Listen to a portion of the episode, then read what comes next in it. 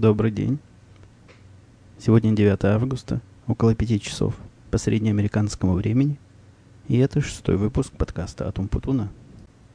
Программа у нас на сегодня очень насыщенная, поэтому начнем с места в карьер. Где-то минут 30 назад я прослушал последний выпуск подкаста Василия Стрельникова.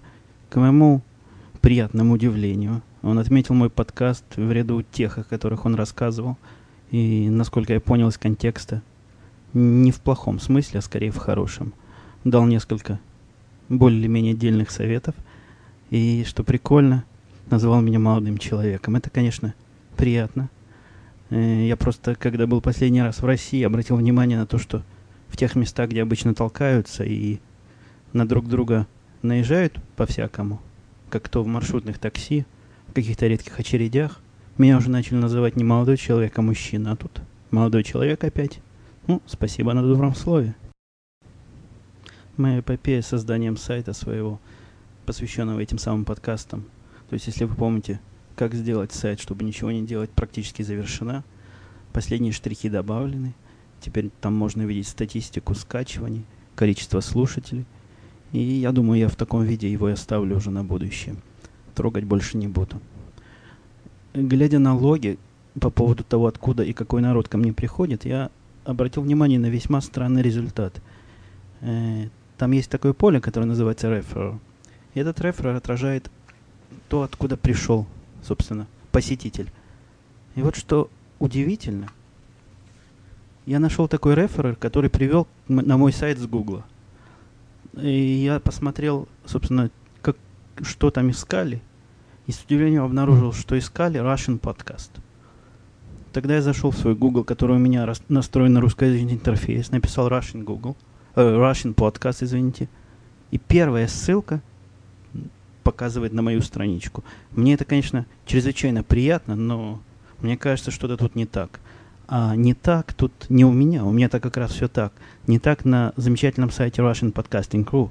На мой взгляд, именно этот сайт должен быть первый в результатах поиска, а вовсе не мой двухнедельный сайт. Так что я рекомендую веб-мастерам подкастинг, russianpodcasting.ru что-нибудь сделать со своими метатагами и помочь Google правильно находить. Я попытался найти этот сайт в первых пяти страницах и не нашел его. Там ссылки совершенно на совершенно безумные проекты, которые к Russian подкастингу имеют весьма и весьма отдаленные отношения. А самого главного нашего сайта нет. Непорядок. Тут еще Василий заметил, да и не только он, э, некоторые оставившие комментарии и пославшие мне имейлы, что в последнее время я несколько злоупотребляю техническими темами, а хотелось бы больше слышать про жизнь, истории, про Чикагщину, как написал один из посетителей. Ну что ж, вы хотели историй? Их есть у меня. Я начинал то ли в прошлом, то ли в позапрошлом выпуске тему про странные знаки. Помните, там рассказывал про всякие стопы, которые не по уму стоят. А тут несколько, пересекаясь этой темой, перекликаясь, э, недавно были в лесу, лес, не лес, парк скорее такой, довольно крупный. И вот где-то там в глубине, буквально после того, как пройдешь уже полчаса, обратил внимание, что на деревьях прикреплены плакаты весьма удивительного содержания. На плакате изображен какой-то мужчина – как судя из этого плаката, ему лет 60, наверное. Одну минуту. Это я себе наушники снял, просто невозможно себя слушать в то время, когда говоришь. Видимо, нет у меня вот этой радиоведущей жилки. Я во всех фильмах видел, они все сидят в наушниках, говорят в микрофоны и прекрасно себя слушают. Ну, не выходит у меня так. Ну так вот, на этих плакатах изображен мужик такой, лет 60, и написано ему 60 лет, написано «Поздравляем с днем рождения». Ни имени, ни фамилии, ничего. Просто вот такие плакаты развешаны в лесу. Кто такой? Почему его поздравляют с днем рождения? Загадка природы. Теперь плавно переходим от темы этого леса к теме другого леса. Где-то в прошлом году, по-моему, это было, мы поехали с друзьями в штат Индиана. Это один из соседних с Иллинойсом штатов. И нас туда заманили каким-то тоже замечательным таким парком, совершенно диким, в которых можно все, что хочешь делать. Там бродить можно часами, шашлыки жарить. чуть ли не ночевать. А по пути к этому парку много и долго рассказывали, какой там замечательный есть магазин э, фейерверков. С фейерверками тут в Иллинойсе определенный напряг есть. Дело в том, что по местным законам штата, а здесь у каждого штата могут быть свои законы, фейерверки эти запускать категорически запрещается. Нельзя и все. Мало того, что запускать их и купить здесь невозможно. А как только въезжаешь в Индиану, насколько нам сказали, этот закон перестает действовать, и там чуть ли не на каждом углу эти фейерверки продаются. И стоит буквально небольших совершенно денег. Въезжаем в Индиану. Действительно, с правой стороны огромнейший, ну, огромнейший просто склад. Даже магазином это язык не поворачивается назвать. В магазине мечта, мечта подростка. Каких там только фейерверков нет. Ну, представьте, магазин площадью, не знаю, несколько, несколько квадратных километров, весь уставлен различными фейерверками. И цены, просто божеские цены. Практически на все интересненькое, там какая-нибудь крупная такая ракета, которая взрывается так, что гром на всю округу. Там скидка любопытная, типа 6 ракет по цене одной. Ну, понятно, покупаешь 6 раз по цене одной. Короче, затарились мы там, загрузили полный багажник всего этого добра. И, предвкушая, как мы будем сейчас их запускать, поехали в лес. А с нами было двое детей, подростков. Один мой, другой друзей, которым просто все чесалось в одном месте. Как бы все это побыстрее запустить. Приехали в лес. Мы еще не успели ни расположиться, ни мангал поставить. Они похватали охапки вот этих фейерверков, пошли запускать. Запустили, наверное, штук 10, причем не самых громких, не самых крупных. Мы им по рукам давали, потому что один даже обжегся там, ну, не в этом суть. Смотрим соседи на нас, вокруг которые там тоже стоят, отдыхают, посматривают странно. Посматривали, посматривали, ну, бог их знает, чего они смотрят. Может, тоже позапускать хотят. Минут через 20 приезжает полицейская машина с мигалкой. Выходит полицейский такой, знаете, как бывает в фильмах, которые в шляпах ходят, такой шерифского типа полицейский. Строго, но любезно просит предъявить наши все права, удостоверения, и объясняет, что оказывается в штате Индиана действительно можно покупать фейерверки, а вот запускать их нельзя все равно. И мало того, даже если бы их можно было запускать, то на территории этого парка, который оказался даже еще и заповедником ко всему, о, о таком подумать просто грех. И поэтому мы влипли. Ну, ситуация странная. Это первый раз в жизни, когда я тут столкнулся пожалуй, даже и последний. Единственный раз в жизни, когда я здесь столкнулся с полицией в, таком, в такой повседневной жизни в своей. И я ожидал, что, что дальше это будет. Да ничего дальше не было особенного. Он переписал наши права, пожурил, потом позвал наших детей, велел переложить все фейерверки из нашего багажника в багажник его полицейской машины. В общем, реквизировал. В результате вся эта затея нам обошлась где-то в долларов 30-40, сколько мы-то эти фейерверки потратили – и с тех пор повесток никаких в суд не приходило. Никто нас особо не преследовал за это. Но вот, вот так вот странно вышло. Это, кстати, о повестках. Опять же, такой плавный переход, хотя повестки у меня стояли по плану дальше. С месяца три назад пришла мне такая официальная бумага в почтовый, не в почтовый ящик, извините, а почтальон заставил расписаться за ее прием. У меня к этим бумагам всегда отношение настороженно. Еще со времен российских, когда за мной военкомат гонялся и повестки вручал. Потом израильских времен, когда э, я даже не знаю, как эти мытари, которые налоги это выбивают. Мытари выбивали налоги за телевидение. Это тоже отдельная история.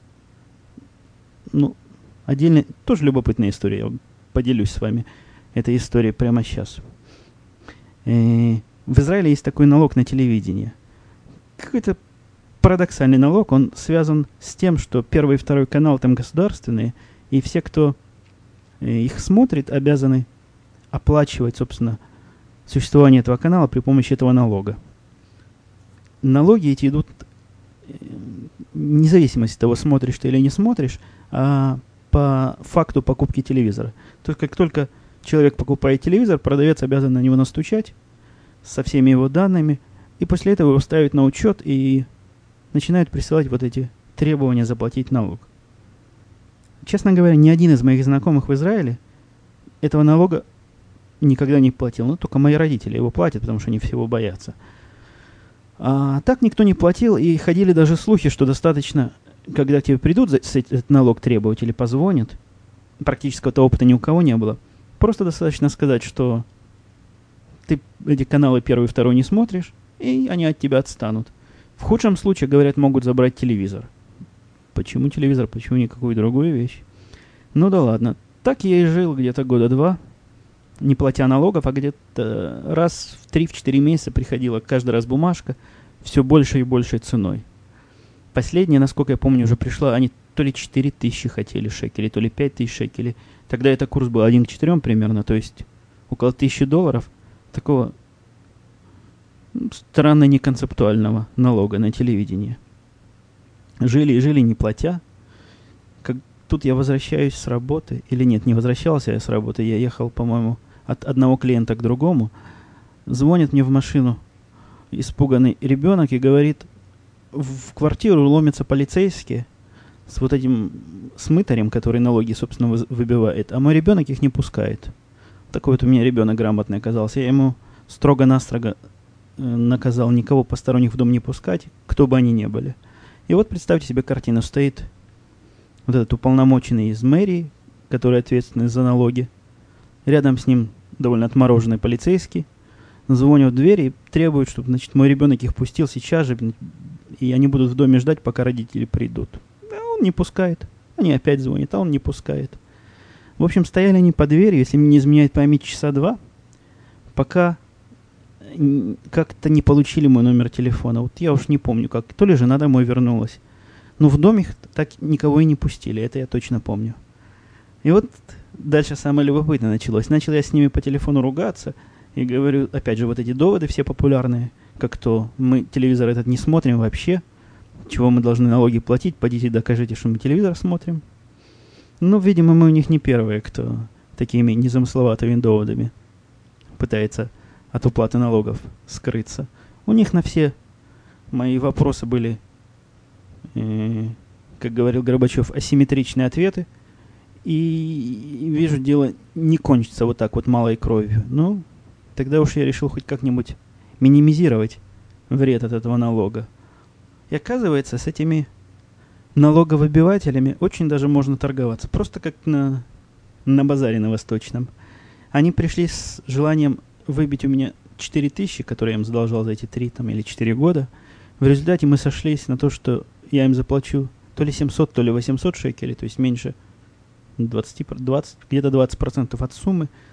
Они от меня отстанут, и все остальные налоги мне простят. Что, в общем, так и получилось. Да, так вот, это я начал все вспоминать про официальную бумажку, которая мне сюда пришла. Принес почтальон, бумажку, расписался, открываю. На вид, знаете ли, типичная повестка. Но оформлена так серьезно. Там, во-первых, строка там государство Соединенные Штаты Америки. Дальше. Это ваш то ли священный долг, то ли почетный долг. Такой конверт так оформлен. Открываешь, и там, значит, меня в этой повестке поздравляют, говорят, поздравляем вас, сэр, вы выбраны случайным образом компьютером нашего графства, а здесь все на графство поделено в пределах штата, есть много таких райцентров, что ли, или областей, даже не знаю. Они графством называются. Вот я в графстве Дюпейдж проживаю. Так вот, компьютер графства Дюпейдж выбрал меня для того, чтобы я был один из 12 присяжных на слушании дела – первой степени, по-моему, это называлось.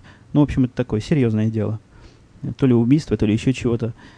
И я, значит, обязан через... Это буквально через три недели явиться в назначенное время, привести с собой минимум вс- всего, меня обеспечат, поселят в гостиницу. Вся эта, вся эта процедура будет длиться от недели до двух недель. То есть в течение вот этого времени я буду полностью изолирован от внешнего мира. Ну, вы, наверное, видели в фильмах, как, как у них это происходит, у присяжных. Вот таким вот буквально образом. Дальше там приписка, что несмотря на то, что это почетное право, это в то же время еще и неотъемлемая обязанность каждого гражданина. Вот к этому я сразу прицепился. А я, надо сказать, далеко не гражданин, то есть проживает я абсолютно законно. Э, это называется постоянный житель Америки. По-русски это green, у меня есть card. Но это все-таки не гражданство. Начал я изучать правила и, к счастью к своему, обнаружил, что только граждане могут быть вот в этом суде присяжных. Ну, и я, обрадованный такой, попытался им позвонить. У них там автоответчик стоит, просит оставить сообщение, они перезвонят. Ну, я оставил сообщение. Прошла неделя, ничего не происходит. Еще дня через три приходит повторная повестка, уже красного цвета. Оказывается, я от той повестки должен был кусочек отодра- отодрать и послать им обратно с подписью в том, что, значит, я согласен. И приду, и буд- пусть они меня ждут. И местечко мне зарезервируют. Тут я не на шутку разволновался, а мне надо, чтобы мне еще под, под конвоем туда привели, причем ни за что, ни про что. Пишу им ответ, так и так. Я бы с удовольствием исполнил священный долг гражданина, но, к сожалению, не гражданин. Как только стану гражданином, так сразу одну минуту кто-то что-то мне звонит. Ну да, как только стану, говорю, гражданином, сразу же с удовольствием приму участие в следующем мероприятии. Зовите, не стесняйтесь послал с уверенностью, что все. На этом моя эпопея закончилась. Ничего подобного. Звонит мне еще через несколько дней. И уже буквально с угрозами, как так, почему, почему я, значит, не соглашаюсь. И говорят мне следующую фразу, что причина, выдвинутая мной в виде отсрочки для выполнения вот этого долга, не, при, не признана серьезной не признано существенной, потому что, оказывается, в списке причин у них, по которым они там птички, видимо, ставят, такой причины нет. Нет причины, что не гражданин. Ну, долго я с ними бился по этому поводу. В конце концов, нашел кого-то разумного, который понял все мои объяснения и отпустил меня на свободу с чистой совестью. Это совсем уже в другую тему. Может, вы обратили внимание, звук несколько поменялся, и я надеюсь, в лучшую сторону – я тут разжился микрофоном таким серьезным, солидным, как э, в обучающем шоу, по-моему, Василия Стрельникова, и еще с кем-то или кого-то с Василием Стрельником, ну, весьма пос- по полезном шоу, рекомендовали микрофон не дешевле 100 долларов. Ну, я нашел микрофон за 99. У нас просто нигде пределах досягаемости, в 30 милях от моего жилья, я не нашел, где бы купить более дорогой микрофон. Но как только этот микрофон приобрел, возникла проблема, куда, собственно, его вставлять. Вот такой штуки, знаете, как у этих радиоведущих, что микрофон висит на ноге, и это к себе подвигаешь и говоришь вот в это. Я в магазинах, по-моему, микрофон стенд называется это. Нету в наличии. Говорят, было, но вот все разобрали. Когда будет, позвонят мне. Что вы думаете? Из старого штатива и куска трубы фотоштатива. Собрал себе совершенно замечательный стенд. Теперь микрофон прямо мне в лицо смотрит, и я в него говорю. Надеюсь, качество звука от этого только улучшилось. И какую-то я тему хотел с вами интересную обсудить. А, Василий Стрельников вот в этом, в своем последнем подкасте, упоминая программу, которую я собираюсь опубликовать в скорости – для хватания радио и превращения в подкаст, и заметил, что такая программа уже есть, и даже дал ее название. Я, честно вам скажу, название не помню. Я в тот же момент полез в интернет поискать. Да, действительно, такая программа есть. Мне, я ее даже поставил у себя на Windows, пробную версию. Ее предлагают за какие-то небольшие деньги, по-моему. Но для меня лично недостаток огромный в том, что она для Windows. Мне просто, просто ставить особенно некуда. Windows у меня так, система весьма-весьма короткоживущий, и, и, и виндовсовским компьютером я вообще не пользуюсь в повседневной жизни. Поэтому я от своего плана э, не отказываюсь. Будет программа от меня, которая будет делать, наверное, примерно то же самое. Конечно, не с таким навороченным интерфейсом и, и не настолько на э, виндузячее будет. Будет работать на всем, что движется. Будет, будет, ждите. Мне многие вопросы прислали, где ее уже можно попробовать. Очень и очень скоро. Как найду пару, пару дней свободных на выходных, скорее всего, доведу это дело до ума. Тут результаты моего прошлого эксперимента с музыкальным подкастом на удивление однозначную реакцию вызвали. То есть, если глядеть на статистику у меня на сайте подкаст Умбутун.ру, подкастом Путунком. Подкаст получился по посещаемости не хуже всяких других разных. Но три или четыре отзыва, которые мне прислали, были довольно... Ну, без мата, конечно, но чувствуется еще немного, и люди начали матом меня крыть. Тут возникла такая проблема удивительная, которой я, честно говоря, даже не задумывался, когда эти подкасты делал. А оказывается, не оказывается, а так оно и есть, люди платят за интернет. есть такой вот факт природы. Люди платят за скачанные килобайты. Мне эта здесь идея кажется совершенно дикой. Я ни одного, как называется, плана такого не знаю, где надо было платить за, за скачанное или за, за, за посланное. На мой взгляд, вообще такого для, для частных людей в Америке и нету. Ну, может, где-то есть, но я о таком не слышал. А тут, видите, люди платят за... Ну, вам-то виднее. Многие из слушателей платят. И это натолкнуло на меня, меня на такую любопытную мысль. Я недавно слушал интервью э, Гвидо Ван Россума. Это создатель языка программирования Python, если кто не знает. И он там сказал, что вот он выступал часто и много, но вот это первый случай в его жизни, когда люди платят деньги за то, чтобы его послушать.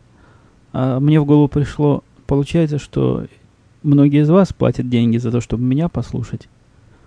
Это несказанно приятно. Ну так вот, к чему-то я все закрутил. А, к тому, что музыкальный подкаст, который я создал, и история его создания просто проста до безобразия. Мне надо было ехать, отвозить супругу в магазин не очень близкий, магазин где-то в милях 30-40. Надо было быстренько собрать себе что-нибудь на, на iPod, послушать в дороге. Ну, где-то так, минут на 30. В одну сторону, а в другую сторону. Я уж не помню, что я собирался слушать. Я собрал себе подборочку, особо не вникая, ну так, приятного звучания самых высокорейтинговых песен с PodSafe Music сайта. А после того, как собрал, у меня оставалось еще минут 15, думаю, почему бы не выложить это подкаст. Мне в голову не приходило, что проблема трафика платного и проблема того... Не, приходило немного в голову, что, возможно, люди ожидают разговорных подкастов, а тут будет музыка. Но тут я быстренько глянул на статистику и увидел, что процентов 80 народу тянет подкасты не при помощи клиента, вот, подкетчера, а руками из браузера, из, из прочих мест. Ну, я решил, кто не захочет, не вытянет. Ну, в общем, конечно, это была моя ошибка. Не стоит смешивать в одной ленте разные жанры. И опять же, как мне кто-то написал, всем не угодишь. И, ну, не хотите, как хотите. Если кто вдруг захочет, я тут обдумываю мысль, может завести действительно отдельную RSS-ленту подкаста выходного дня, где буду собирать просто что-нибудь интересненькое. А может, вы мне пришлете линки на что-нибудь интересненькое, но только на PodSafe. Я имею в виду такое, что за что по шапке не дойдут, если возьмутся проверять, законно ли эту музыку я кручу или незаконно. Примерно такая же история, по-моему, я об этом уже упоминал, с, с техническими деталями. Тоже просят меньше технических деталей. Но уж извиняйте, я стараюсь и так минимизировать. Вся моя жизнь вокруг этих технических деталей, поэтому совершенно неудивительно, что мне хочется и с вами чем-то, в чем-то поделиться. Ну, возможно, для технических вещей я вот, может, плохо смотрел на Russian Podcasting Crew, но я не увидел ни одного подкаста, который бы был посвящен, например, исключительно информационным там, технологиям, там, компьютерам, еще чего-нибудь. Я не знаю, как вы это называете. Может, сообразим такой подкаст? Я имею в виду, один я вряд ли потяну, поскольку у меня есть целые огромные лакуны в современном знании различных операционных систем, как то Windows, там Windows XP. Последний Windows, с которой я общался, было Windows 2000. А, и программы для Windows я совершенно не представляю, что там у них происходит. Вот если бы кто со мной скооперировался, мы могли бы, возможно, интересный тандем устроить. А может и не тандем, как, когда больше, чем два. Я даже не знаю, как это называется. Ну, в общем, бенд такой сообразить. Если у кого какие мысли в эту сторону, пишите, шлите, предлагайте. Может быть, что-нибудь придумаем пришли вопросы различные. Ну, один вопрос, о котором, который можно сегодня обсудить, это вопрос Меня спрашивают, каким образом я устроился на работу и как вообще э, в Штатах это происходит все. Вопрос интересный, потому что действительно это происходит не так, как во всех остальных местах, где я когда-либо устраивался на работу. Э, надо сказать, что в современном вот, на постсоветском пространстве на работу никогда не устраивался. А, а в других странах было дело. Что удивительно в Америке, устройство на работу это, я не знаю, сколько это удивительно, но специфично. Это весьма и весьма многошаговый процесс. Мое устройство на работу началось с того, что когда я сюда приехал и жил, вот как я вам рассказывал, в Южном Чикаго, где подъезды запираются на ключ и вечером лучше не гулять, я начал лениво искать, где бы, даже не работу искать, я начал исследовать варианты поиска работы. Но, естественно, первым делом я попал на рекрутеров, охотников за, за головами. Это крайне выгодный здесь бизнес такой, э, потому что рекрутеры, они с того, кто устраивается на работу, не берут ни копейки. Но зато с той фирмы, для которого они находят работника, берут совершенно чудовищные деньги. Ну вот мы пытались пользоваться услугами рекрутера, и я ему задал параметры, какие мне программисты нужны, какие техники, целый ряд параметров. Он сказал, нет проблем, найдем. Плата, зарплата за три месяца. То есть мы ему за то, что он найдет нам человека, должны заплатить за три, трехмесячную зарплату этого человека. При, при этом, говорят, это еще не самый крайний случай. Бывают случаи, когда и полугодовую зарплату просят. Ну, да ладно. Я, собственно, нашел такого рекрутера поблизости в Чикаго, одел свой купленный специально на этот случай костюм, галстук, поехал в центр города. Сижу весь такой себя красивый, нарядный, напудренный, жду, пока ко мне выйдет рекрутер. Выходит женщина, очень милая, в разношенной кофте, в стопных тапочках, а офис совершенно шикарный. А на этому офису как корова седло подходит. Ну так вот, ведет она меня к себе в офис и начинает про жизнь мою расспрашивать, про мой трудовой опыт, чем занимался, где был, и причем очень долго. Часа два, наверное, она мне задавала вопросы, ответы записывала мелким почерком. Записала на все мои данные, сказала, что Время сейчас тяжелое. Это был 2001 год. Время, значит, сейчас тяжелое. На хорошую работу рассчитывать трудно. Особенно, значит, таким отвратным английским языком, как у меня. Она мне дала несколько дельных советов, чего поменять в резюме в своем, и, и все. После этого где-то раз в две, наверное, раз в две недели она мне звонила, задавала уточняющие вопросы. Ну, в общем, мы с ней просто телефонно подружились. Толку с этого похода не было ровно никакого. Единственный толк, который я вынес, потенциальный толк, я немножко попрактиковался в разговорах на профессиональные темы. И, и, и в общем, все. Затею с поиском работы я оставил где-то недели на две, пока не сняли дом. Про снятие дома это вообще отдельная история, это просто песня. Я вам как-нибудь расскажу просто. Этому можно отдельный выпуск посвятить, как я снимал дом в Америке. Ну так вот, после того, как снял дом, завел интернет, решил начать искать работу.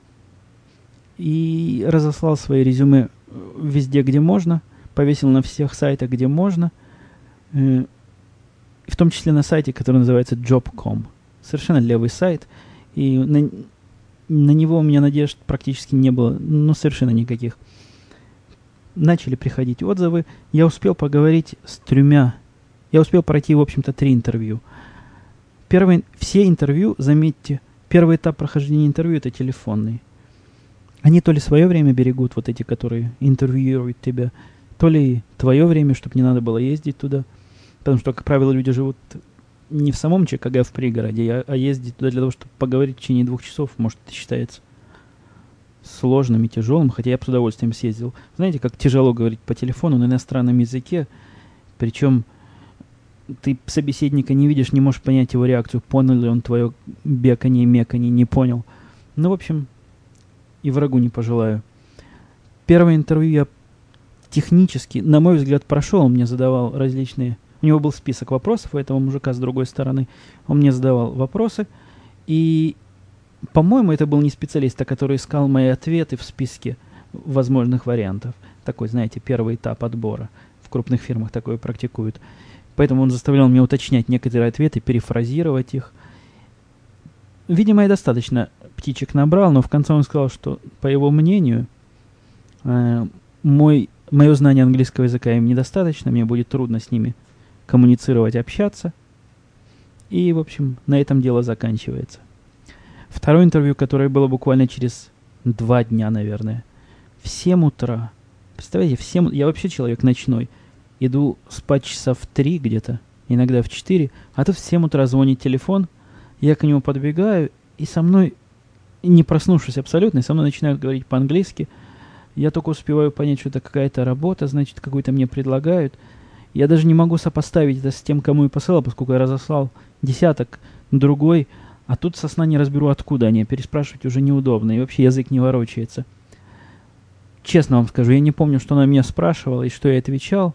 Но после этого разговора э, от этой компании, которая до сих пор осталась неизвестной, ни слуху, ни духу.